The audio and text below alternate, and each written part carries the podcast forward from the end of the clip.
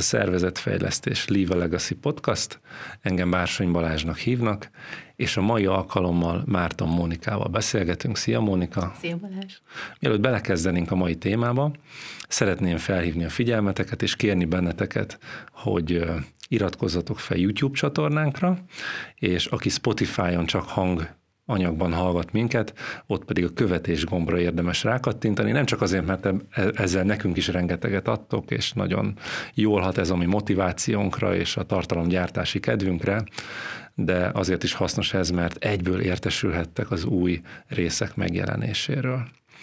A mai nap folyamán egy nagyon izgalmas témát fogunk átbeszélni. Egy korábbi podcastunkban beszélgettünk arról, hogy milyen lehetőségei vannak egy szervezet fejlesztőnek beavatkozni egy fejlesztési folyamat során a szervezetek életébe, vagy fejlődésébe, és beszéltünk arról, hogy van egy ilyen eszközünk, hogy team coaching. Team coaching nem összetévesztendő, csoportos coachinggal, egyéni coachinggal, de még a tréninggel, de még a workshoppal sem, és ezt az adást annak szentelnénk, hogy a team coaching fogalmát egy kicsit körbejárjuk, a mindennapi alkalmazási lehetőségeit megnézzük, ki az a team coach, kik ott a résztvevők, és egyáltalán rendet rakni a fejekben ebben a témában. Mónika, erre hívlak téged, és ami ö, elsőként megfogalmazódik bennem, hogy ö, mire jó ez a módszertan? Mikor jó ez a módszertan? Team coaching az egy olyan módszertan, aminek van létjogosultsága, haszna, előnye, úgyis, mint önálló műfaj, és nagyon hatásos tud lenni akkor is, hogyha egy komplexebb, akár egy szervezetfejlesztési folyamatba beágyazottan van jelen.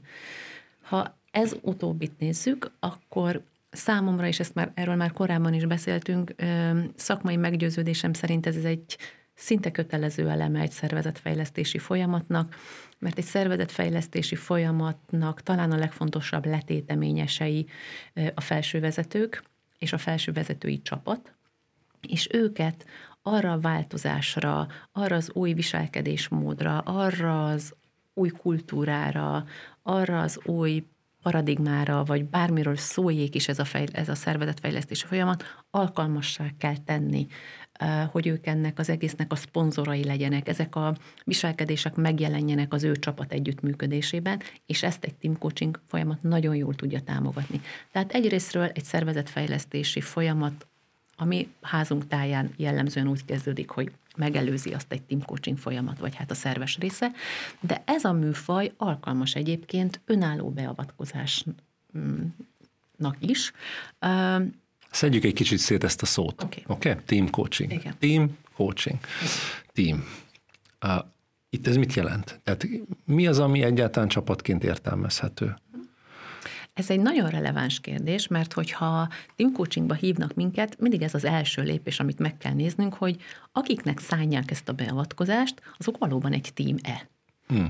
Um, és akkor itt talán felmerülhet az a kérdés, hogy mi is a teamnek a definíciója. Most azt a néhány paramétert fogom elmondani, ami szükséges ahhoz, hogy emberek közösségéről azt gondoljuk, hogy ők egy tím, ők egy csapat. Aztán nem biztos, hogy ezeket a paramétereket jól működtetik, de hogy elvileg ez kell, hogy jellemző legyen rájuk. Tehát ez egy első szűrő. Ez mondhatni? egy első szűrő, okay. így van, így van. Ha hmm. tímről beszélünk, akkor azt szoktuk mondani, hogy van valamiféle mindenki számára ismert külső határ. Mit jelent ez? Egy jól működő tímben azért van arról tudásunk, hogy mi most benne vagyunk ebbe a csapatba, vagy nem vagyunk hmm. ebbe a csapatba benne. Ez például nagyon izgalmas szokott lenni, hogyha team coachingot szeretnének valakinek, egy csapatnak, és én megkérdezem, hogy akkor kik lesznek a résztvevők. És ott elindul egy vita, hogy na várjatok, az X-et meghívjuk a team coachingba, az Z-t meghívjuk. Az nekem már úgy mindig egy ilyen felkiáltás, hiszen hát nincs az definiálva, hogy ki ennek a csapatnak a tagja. Tehát ez az egyik, hogy ki van kinn és ki van benne, és ezt tudott. Egy jól funkcionáló csapatnak biztosan van egy vezetője, akit a csapat alapvetően elfogad. Ez ma a 21. században nem azt jelenti, hogy a pozíció be van töltve, hanem azt jelenti, hogy a szerep be van töltve. Okay. És az is elképzelhető, főleg ma már ugye az agilis kultúrában az önvezérelt csapatok, az önműködő csapatok korát éljük, amiben, ami azt jelenti, hogy a pozíció nem annyira fontos, de maga a vezetői szerepbe legyen töltve, ami azt jelenti, hogy van valaki, aki annak az adott csapatnak ad egy olyan struktúrát, ami pont elég ahhoz, hogy a csapat elérje azt a célt, ami miatt ők létrejönnek. Tehát van külső határa, van vezetője. Van egy közös célja, amit mindannyian elfogadnak és beállnak mögé, a csapattagok között megfelelő mennyiségű és minőségű interakció van. Tehát azt nem hívjuk csapatnak, ami papír alapon az, de hónapok óta a tagok nem beszélgettek egymással, vagy nincsenek egymással semmilyen kontaktusban. Hát most azért ez egy nem egy egyszerű kérdés, amit mondasz, mert azért nagyon sok csapat csapattudatban gondolja magát, de lehet, hogy csak az online térben találkoztak az elmúlt, nem tudom, két-két és fél évben? Így van, és például a Covid alatt nekünk nagyon sok munkánk erről szólt, hogy hogyan tudunk úgy funkcionálisan, funkcionál, jól funkcionálásba segíteni csapatokat, hogy egyébként ők csak az online térbe találkoznak. Tehát, hogy valahogy azt a mennyiségű interakciót létre kell hozni, hogy a csapat jól tudjon működni. Hmm. De hogyha valakik csak online dolgoznak együtt, vagy javarészt online dolgoznak együtt, ott ez a módszertan egyébként érvényes lehet? Abszolút. Okay. Abszolút. Akkor nekik azt kell megtanulni, hogy a megfelelő mennyiségű és minőségű interakció hogyan jön létre az online térbe. Másképpen, mint hogyha reggeltől estig együtt vagyunk, de valahogy meg kell tanulni. Uh-huh és egészen idáig akár csoportról is beszélhetnénk, de van egy olyan momentum, ez pedig a kölcsönös egymásra utaltság momentuma, ami kell ahhoz, hogy azt mondjuk, hogy ők egy tím. Vagyis, ha a csapatnak olyan célja van, amit csak akkor tudnak elérni, hogyha ők nagyon szorosan összedolgoznak, és kölcsönös egymásra utaltságban valósítják meg ezt a célt. Csak hogy hallgatóknak jó érthető legyen, ennek egy klasszik ellenpélda, nagyon gyakran mondják azt, hogy a sales csapat. Uh-huh. A sales nagyon ritkán csapat, hiszen ha az a a sales csoportnak a célja, vagy a sales osztálynak a célja, hogy év végére befolyjon 100 forint, akkor azt a legnagyobb eséllyel úgy tudják elérni, hogy nagyon-nagyon jó egyéni teljesítők vannak ebben a csoportban, és ha mindenki nagyon szépen hozza az egyéni szél számokat, akkor a végén befolyik 100 forint. Tehát igazából nincs feltétlenül együttműködésre szükség. Sőt, van, hogy konkurenciája. Sőt, van, hogy konkurenciája, és ez a versengés fogja a végső célt elhozni. És ez így teljesen rendben van, mert mindig azt kell nézni, azt a csoportformát kell létrehozni, hogy azt a célt mi szolgálja legjobban. Csapatról pedig akkor beszélünk, hogyha nem a versengés, hanem a nagyon intenzív együttműködés árán hozzuk létre. És ezt az árszót azért hangsúlyoznám ki, mert hogy a csapat, egy jól funkcionáló csapatra az is jellemző, hogy kölcsönös egymásra utaltságban vannak a benne lévők, és ezt az árat hajlandóak megfizetni. Mert ez, ez az ár az, hogy időnként a saját célunkról, vagy a saját előre menetelünkről kell egy picit lemondani ahhoz, hogy az összegészhez hozzá tudjak járulni. Hmm, oké. Okay. Definiáltuk, hogy mi az, hogy csapat, mi Igen. nem csapat. Oké.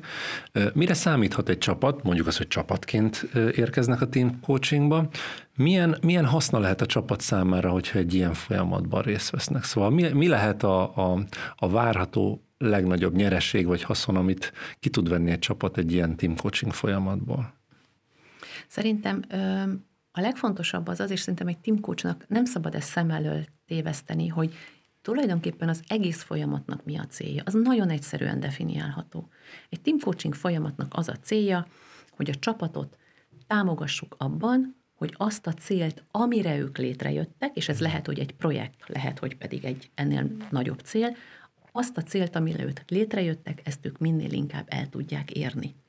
Aztán az már egy másik kérdés, hogy eznek a célnak az elérését mi minden akadályozhatja. Uh-huh. Akadályozhatja azt, hogy nem jó a kommunikáció. Akadályozhatja azt, hogy sokan vannak, hogy kevesen vannak, hogy nem tudnak kölcsönös egymásra utaltságban működni, hogy a vezető személye nem elfogadott, hogy nem tiszta a cél, hogy az a struktúra, amiben ők vannak, az nem szolgálja ezt a célt. Tehát, hogy ami minden ezt megakadályozhatja, azon dolgozunk a team coachingban, de amiért tesszük, az az, hogy azt a célt, ami miatt ők létrejöttek, azt a csapat elérje. Tehát az is lehet, hogy egy csapat egyszerűen csak azt mondja, van itt valami, ami akasztja a csapatot, valami nem jól működik. Gondoltuk, hogy nem tudom én, ez vagy az vagy amaz, megpróbáltunk beavatkozni, nem lett eredménye. tudtok-e abban segíteni, hogy kiderüljön, hogy egyáltalán mi az, ami a valódi ok?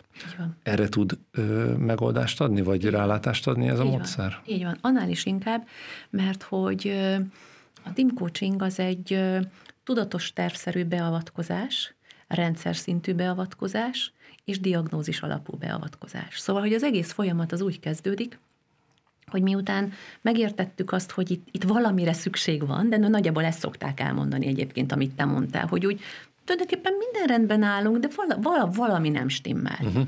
És, és egy team coachnak dolga az, hogy ezt a, ezt a valamit megfogja, hiszen majd utána ezen, ezen kell dolgoznunk.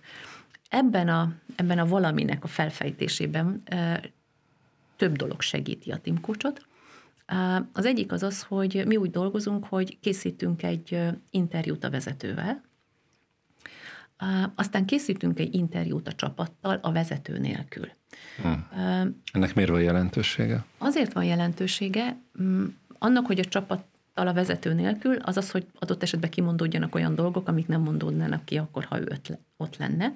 És a... annak, hogy csapattal, és nem az egyénekkel, a csapatot alkotó Igen. egyénekkel. Ez egy érdekes kérdés, egyébként ebben megoszlik a szakma. Vannak, akik team coachingban egyéni interjúkat készítenek. Mi azért csinálunk csapatinterjút, mert azt gondoljuk, hogy ha mi egy rendszernek a diszfunkcióira szeretnénk rálátni, azt csak akkor látjuk meg, hogyha a rendszert egyben látjuk. Hmm. Tehát, hogyha mindenki egyesével elmondja, abból sok információ feljön, de azt nem látjuk, hogy hogy vannak egymással. Hallani halljuk az adott egyén szűrőjén keresztül, de mi annak a valóságában szeretnénk őket látni. Szeretnénk azt látni, hogy például amikor bedobunk egy kérdést, egy interjú kérdést, akkor mindenki megszólal, vagy vannak hangadók, vannak olyanok, akik elmondják az egész csoport vagy csapat véleményét egy személyben, vagy... Bologatnak, vagy, vagy fintorognak, vagy... vagy... fintorognak, vagy megszólalnak, vagy bizonyos kérdésre összenéznek, és azt érezzük, hogy fú, itt most valami olyan, olyan mesdjére léptünk, ami talán egy kicsit ingoványos, szóval ezeket nekünk mind látnunk kell, annál is inkább, mert a team coachingban ezeknek nagyon-nagyon fontos adat jelentősége van. Talán még fontosabb, mint az, amit szavak szintjén hallunk, hiszen a team coachingban az, ahogyan ők vannak egymással, amilyen kölcsönhatásban vannak egymással, az egy fontosabb tényező, mint az, amit ők mondanak. Ez egy, úgy gondoljunk erre, mint egy, egy alkalmas beavatkozás, és akkor mi felfedünk dolgokat, láthatóvá teszünk dolgokat, adott esetben adunk olyan lehetőséget, amivel ezt orvosolni lehet, vagy inkább folyamatként kell erre tekinteni. Ez mind múlik, hogy egyik vagy másik. Mindenképpen, mivel coaching típusú beavatkozás, mm, folyamatként tekintünk erre, uh-huh. de mm, volt már arra példa, nem gyakran, de egyszer-egyszer volt már arra példa, hogy miután megvolt a vezetővel az interjú, megvolt a csapattal az interjú, Ebből az egészből mi készítettünk egy riportot, amiben a fejlesztendő fókuszpontokat összeszedtük, és a következő lépés az az, hogy ezt visszavisszük a vezetőhöz, és megbeszéljük azt, hogy akkor a folyamat mire irányuljon leginkább, mi az, amire rövid távon be kell avatkozni, középtávon, hosszú távon. Amit ott találtunk, ott azt mondta a vezető, hogy fiatek, ezt akkor most ne folytassuk. Hm. Nem gyakran, de egyszer-egyszer volt. Mert ez mondjuk most nem nem időszerű valami miatt, vagy úgy látszik, hogy nagyobb a baj, és most nagyon idézőjelben mondom, mint amire számítottam, úgyhogy ez most térjünk rá vissza néhány hónappal később. Tehát, hogy van erre példa, de ez a ritkább. A gyakoribb az az, hogy amikor ezt a tanácsadói Team Coach riportot visszavisszük, akkor tulajdonképpen megbeszéljük a vezetővel azt, hogy mik lesznek azok a témák, amiket gorcső alá veszünk, és aztán utána elindulnak a team coach alkalmak, és most azért vettem egy pillanatra itt nagyobb levegőt, hogy milyen szót használjak, mert én már a diagnózist is team coachingnak gondolom. Hát abból, amit mondtál, hogy már ott is a kérdés feltevése útján, hogy arra a csapat hogyan reagál, abból már egy csomó információ adat kinyerhető, és már maga az, amit Abszolút. vissza lehet vinni. Abszolút. Aha. De olyan szinten gondold el, Balázs, hogy amikor mondjuk a csapattól megkérdezem azt, hogy szerintetek van-e nálatok tabu téma? Van-e olyan ebben a csapatban, amiről nálatok nem szokás, nem illik beszélgetni? És akkor azt mondják, hogy igen, van. És megkérdezem, hogy és mi az? És elmondják, hogy mi az, amiről nem illik beszélgetni. Hm. Tehát tulajdonképpen elindul a tabutalanítás. Hm. Úgyhogy a team coaching az egy olyan műfaj, hogy attól a pillanattól, ahol, ahogy a team coach megérkezik a team életébe, és kérdéseket tesz föl, már tulajdonképpen fejleszti is a csapatot.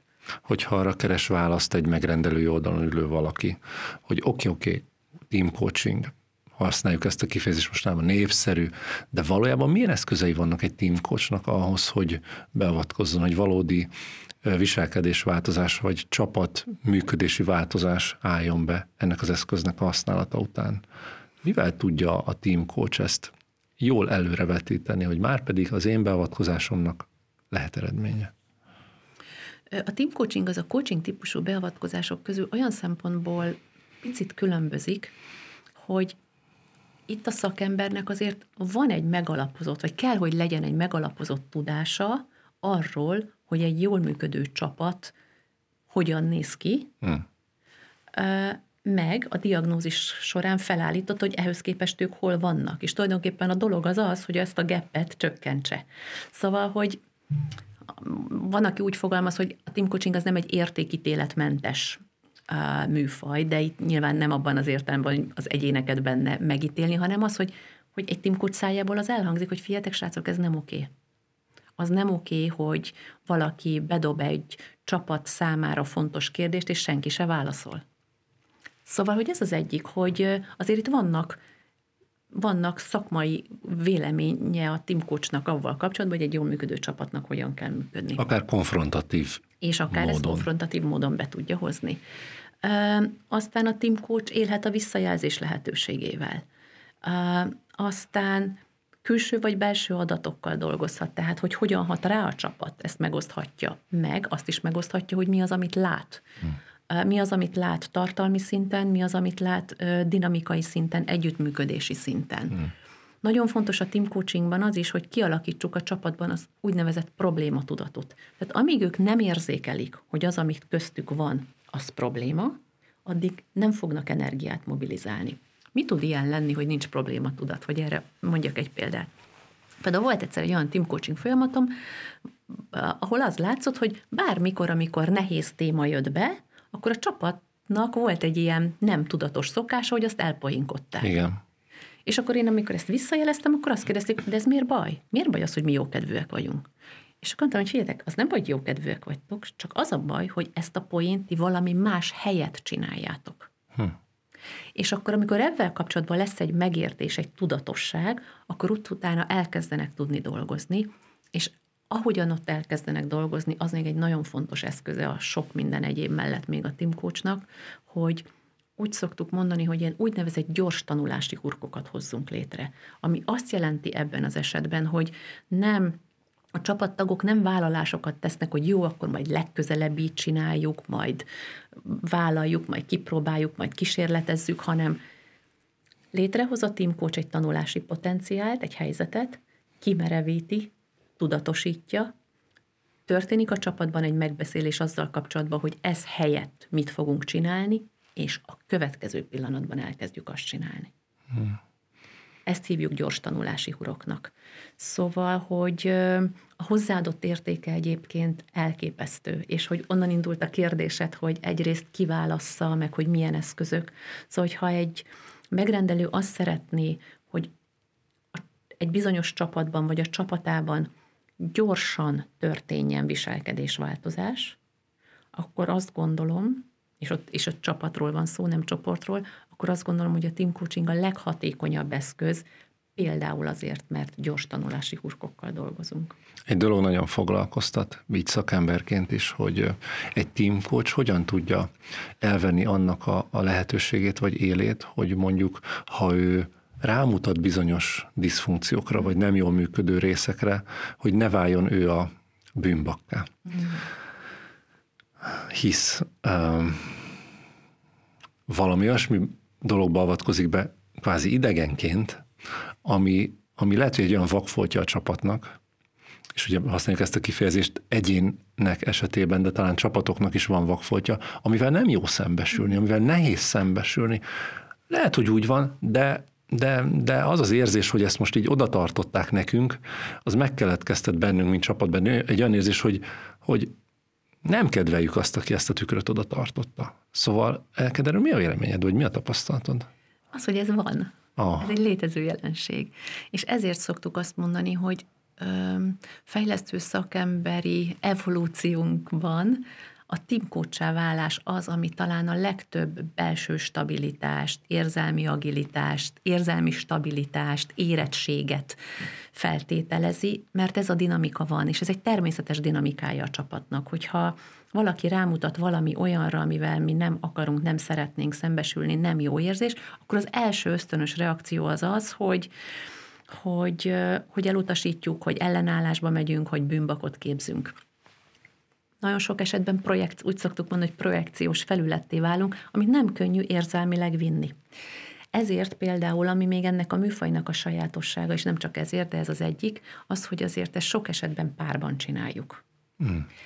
Párban csináljuk egyrészt azért, hogy mindig felej legyen valaki, aki figyeli a, a folyamatot tartalmi szinten, és legyen valaki, aki dinamikai szinten is viszi, de azért is, mert eljöhet az a pillanat, amikor már az ö, olyan, olyan erőtérbe kerül a team coach, amiben már neki nehéz, akkor ott van egy párja, akivel ezt az egészet meg tudja osztani. Um, szóval, hogy, hogy ez egy létező jelenség, és ezt állni kell. Ha mondjuk a bűnbakképzés jelensége zajlik, tehát hogy így nagyon jó összefog a csapat abban, hogy, hogy én, mint team coach vagyok a hibás, akkor mindig azt szoktam keresni, hogy ebben, mi, ebben a jelenségben mi az, amiről azt mondtam, hogy na, ezt már tudja a csapat. Például, amit ők már tudnak, ők tulajdonképpen azért képesek összefogni. Hmm, igen. Pillanatnyilag még csak valaki ellen, de maga az a képesség, hogy mi összefogjunk, és így egyfelé menjünk, ez a képesség már csírájában ott van. Hmm. Például, amit én szoktam ezzel kezdeni, az az, hogy ezt visszajelzem, hogy figyeltek, azt látom, hogy azért ti képesek vagytok összefogni, most ezt az erőt hogyan lehetne egy ennél konstruktívabb mederbe is hmm. betenni, mint sem, hogy ez irányomba irányul, helyett valami számotokra hasznosba. Oké. Okay. Um, biztos, hogy rengeteg mélysége van még ennek a témának, de ez is olyan, mint sok minden más, hogyha csináljuk, akkor sokkal több minden kiderülhet kikönnyítő végső kérdésként az jutott eszembe, hogy, hogy akik ezt hallgatják, vezetők, HR-esek, számíthatnak-e arra, hogy mondjuk egy team coaching folyamatból megtanulnak olyan eszközöket, amiket a hétköznapban, hét, hétköznapokban könnyedén alkalmazhatnak. Tehát vannak olyan team coaching eszközök, ami, ami máshol is hasznos lehet nekik, nem csak egy team coaching folyamaton belül, hanem azt mondjuk, egy team coaching eszközt tudunk erre és erre és erre használni. Várhatnak-e ilyen fajta tanulást ettől, vagy eszközhöz való hozzájutást? Abszolút, abszolút hmm. várhatnak, hiszen hiszen egy team coaching folyamatban csapattakként mi mindent tanulunk meg. Megtanulunk másra odafigyelni, megtanulunk másokkal empatizálni, megtanulunk magunkra külső szemmel hmm. ránézni, megtanulunk be, visszajelzéseket elfogadni, megtanulunk challengezni másokat, megtanulunk kritikai észrevételt tenni és fogadni, tehát hogy tulajdonképpen rengeteg olyan kompetenciát megtanul a csapatban az egyén, amit utána szépen át tud vinni a saját életébe, még akár a magánéletébe is, hiszen ha belegondolunk, a legalapvetőbb csapat, amibe először megérkezünk, az az életünkbe, az a család, ahová, amire az, hogy kölcsönös egymásra utaltságban tudjuk csak az életünket értelmessé tenni, hát ha valahol ott aztán igazán igaz. Abszolút jellemző, így van, így van. Nos, Végére értünk most ennek a podcastnak, ami egyfelől azért tölt el szomorúsággal, mert nagyon benne Akár lenne. is tudnék Igen, igen, igen. Ugyanakkor azt is gondolom, hogy rengeteg hasznos mondatot hallhattunk tőled, köszönöm szépen, és azt ígérjük, hogy egy következő adásban egy következő módszertant, talán pont a coachingot tennénk nagyító alá, és mélyednénk el bele egy picit jobban.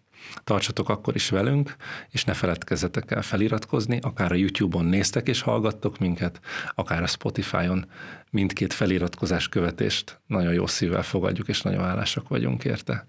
Sziasztok! Sziasztok!